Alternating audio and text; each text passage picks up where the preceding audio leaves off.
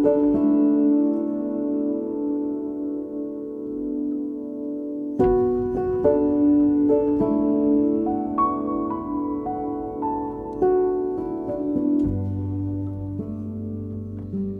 Passover week and it's Friday.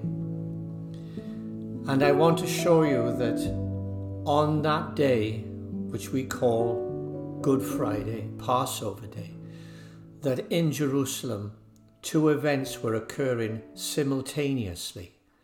One was the fulfillment of what had taken place for centuries, and that was fulfilled by Jesus Christ. And so John's Gospel reads these words Finally, Pilate handed him, that's Jesus, over to them to be crucified. So the soldiers took charge of Jesus. Carrying his own cross, he went out to the place of the skull, which in Aramaic is called Golgotha. There they crucified him, and with him two others one on each side, and Jesus in the middle.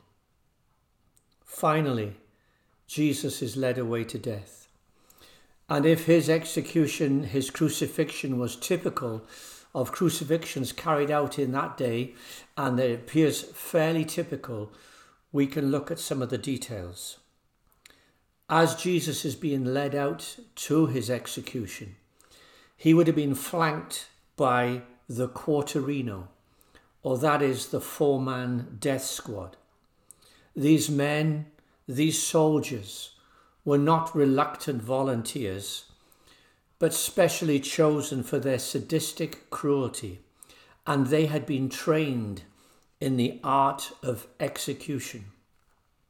As Isaiah had said 700 years previously, he is led now as a lamb to the slaughter.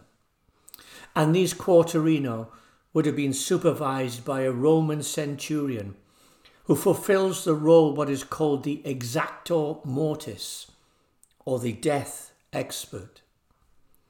These soldiers placed the heavy crossbeam onto the flogged back of Jesus, and one of the Quaternio would have walked ahead of the procession, and that soldier would have been carrying uh, a sign a banner indicating the crime for which this person is being executed.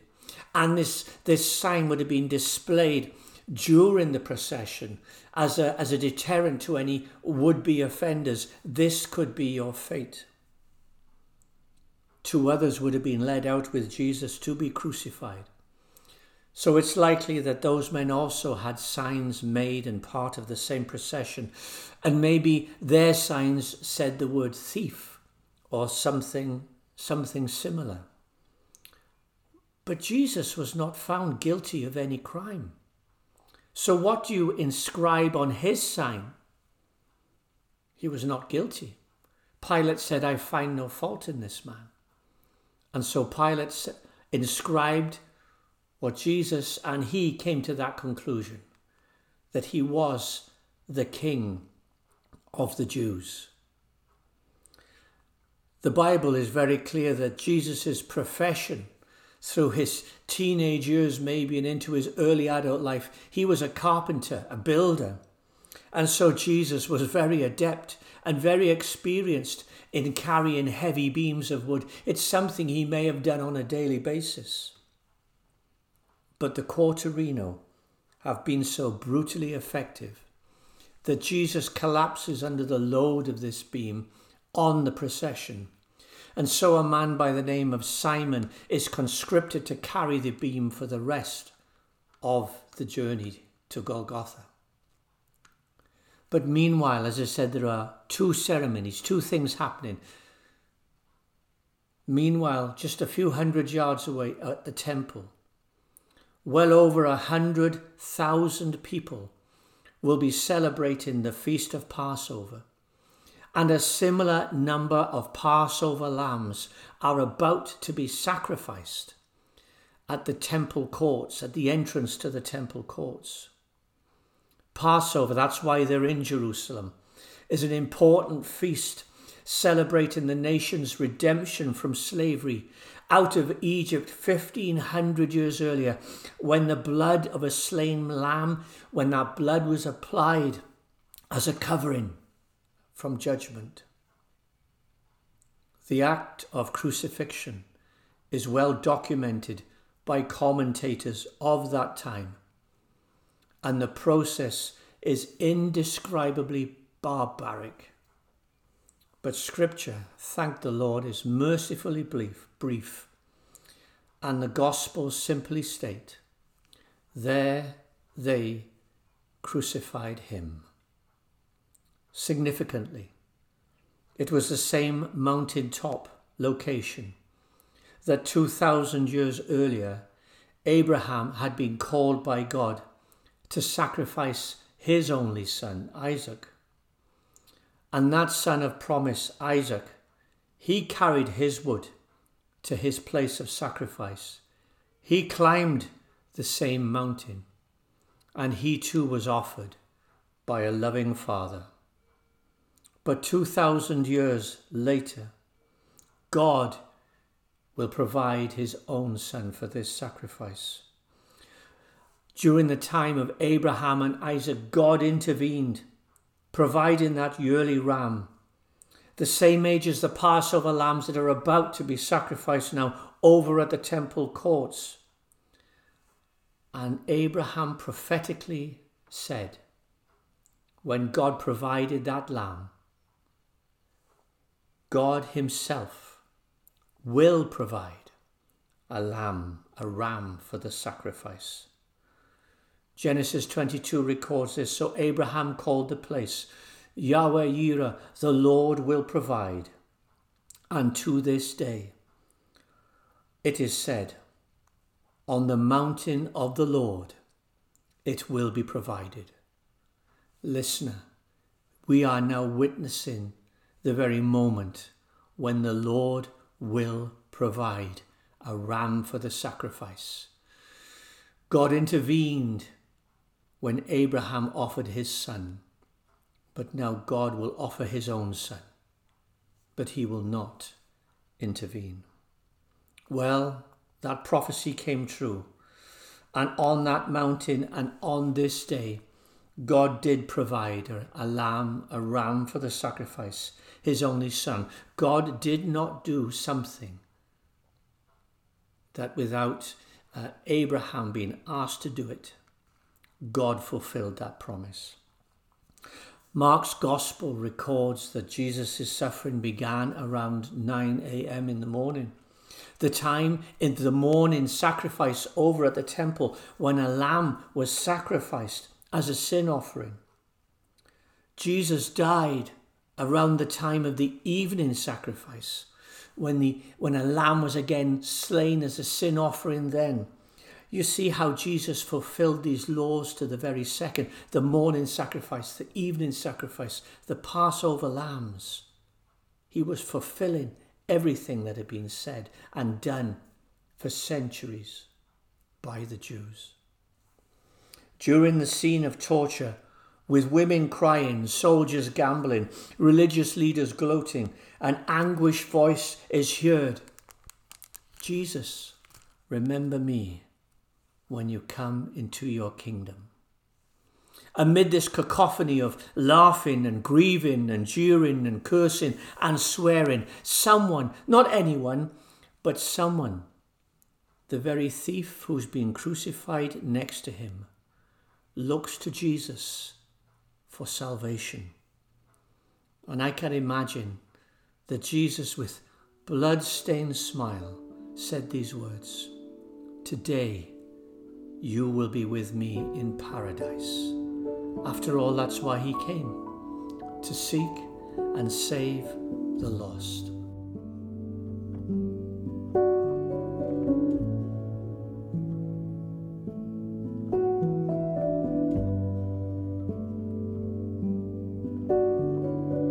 Something I want to emphasize even at this point is that listener, if Jesus could hear a desperate man's voice in the midst of such personal suffering and commotion, I'm sure He can hear your voice right now. Then the Bible says that there was a strange, unearthly darkness descended for three whole hours, probably subduing that hostile crowd and making the suspicious soldiers think a little bit deeper. But in that darkness, a lonely, tormented voice cries out, My God, my God, why have you forsaken me? A thousand years earlier, King David penned those words into a psalm. And 700 years before that, Isaiah says that it was the Lord's will to crush him because the Lord laid on him the iniquity of us all. In this scene of unearthly darkness, reminiscent of the plague of darkness when God's judgment fell on the Egyptians, there is a much overlooked statement hidden away in the words of a little known prophet called Amos. But what Amos said casts a long forward shadow over this scene of time. Let me say Amos's prophetic word to you. In that day declares the sovereign Lord, I will make the sun go down at noon and darken the earth in broad daylight.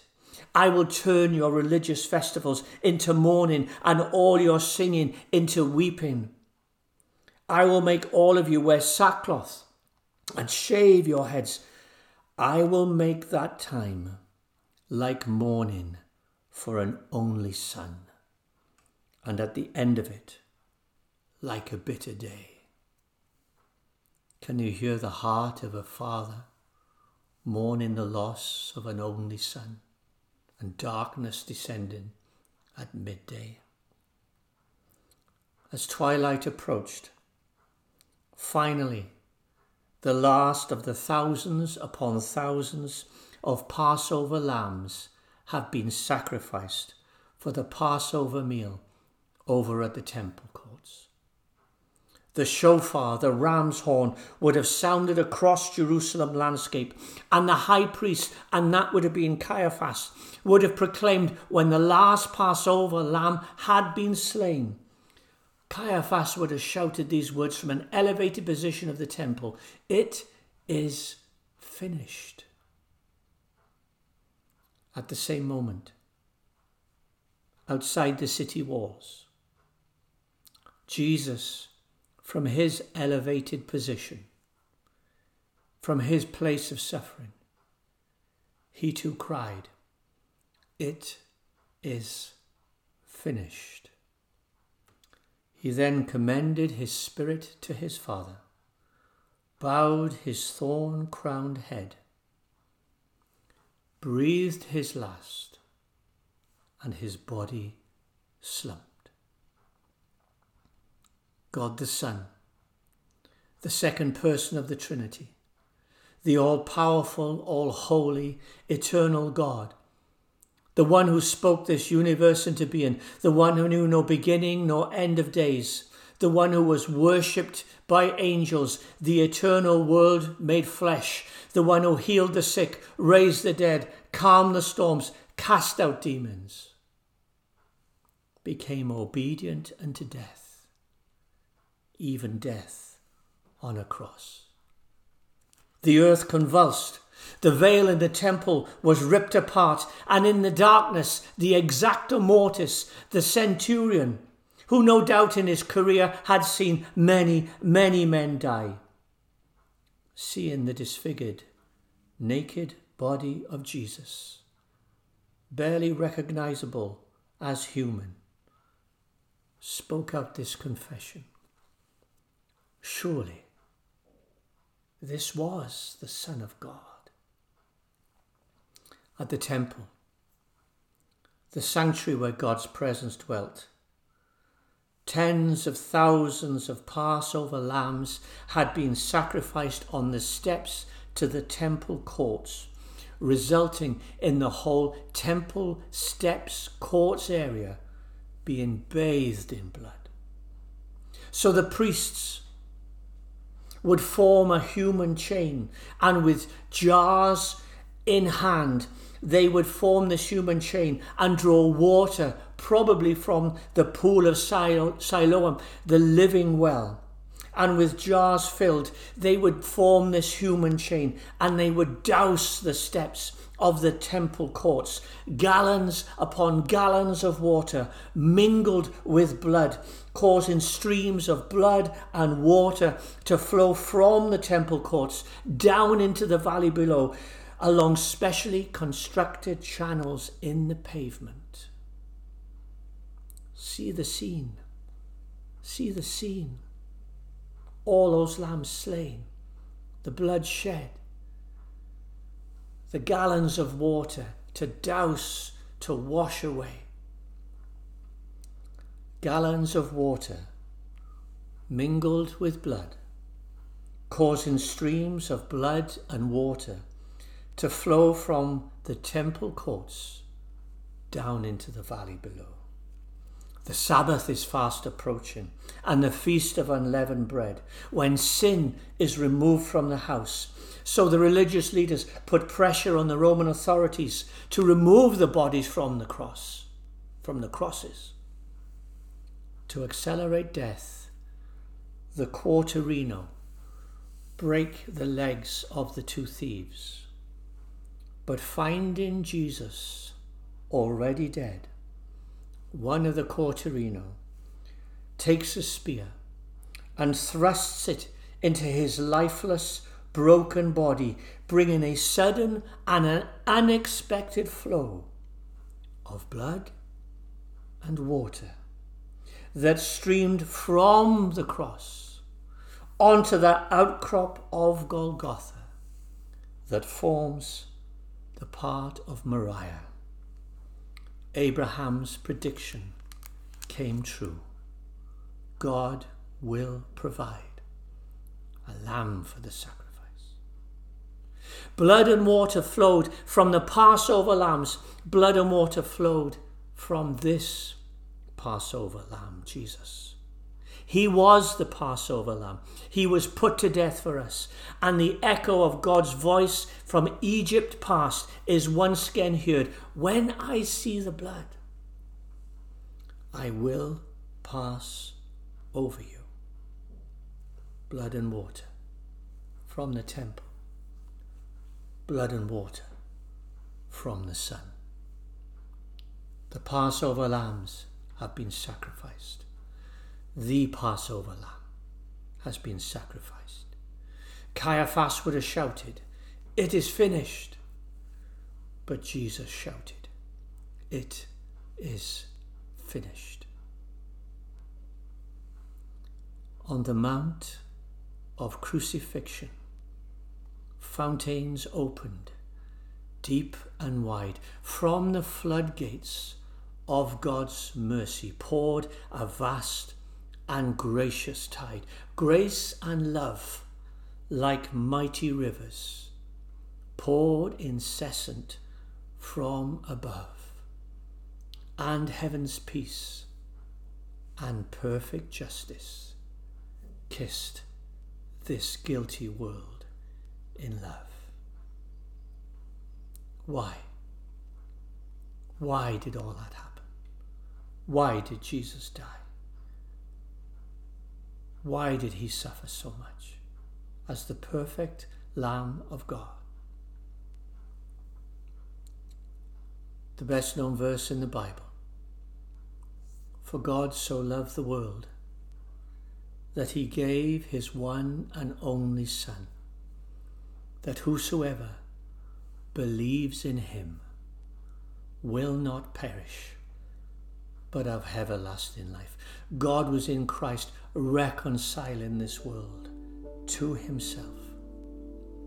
And those who look to Jesus, like that dying thief, can receive him as Lord and Saviour.